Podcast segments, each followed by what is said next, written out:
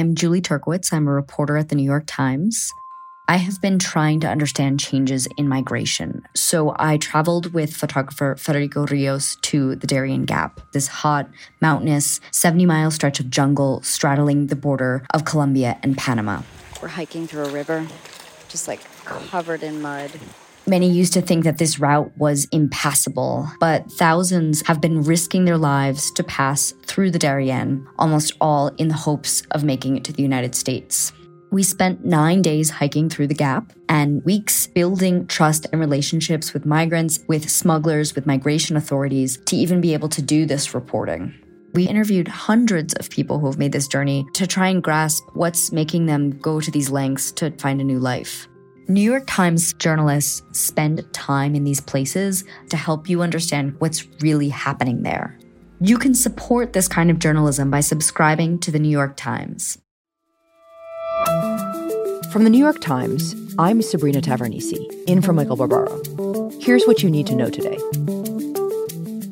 On Wednesday, Nikolas Cruz, who shot and killed 17 students at his former high school in Parkland, Florida, pleaded guilty to murder.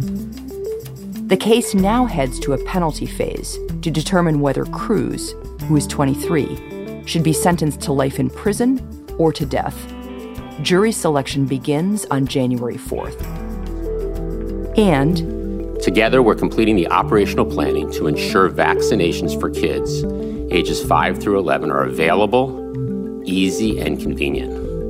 The Biden administration announced plans to vaccinate 28 million American children as soon as authorities give formal approval of a low dose of the Pfizer vaccine for 5 to 11 year olds. And should the FDA and CDC authorize the vaccine, we will be ready to get shots in arms. They expect to get approval and begin vaccinating kids the first week of November. Finally, as expected, the FDA formally authorized booster shots for Americans who got the Moderna or Johnson & Johnson vaccines. The agency also allowed the mixing and matching of all 3 of the approved vaccines when giving booster shots. That's it for today. I'm Sabrina Tavernise. See you tomorrow.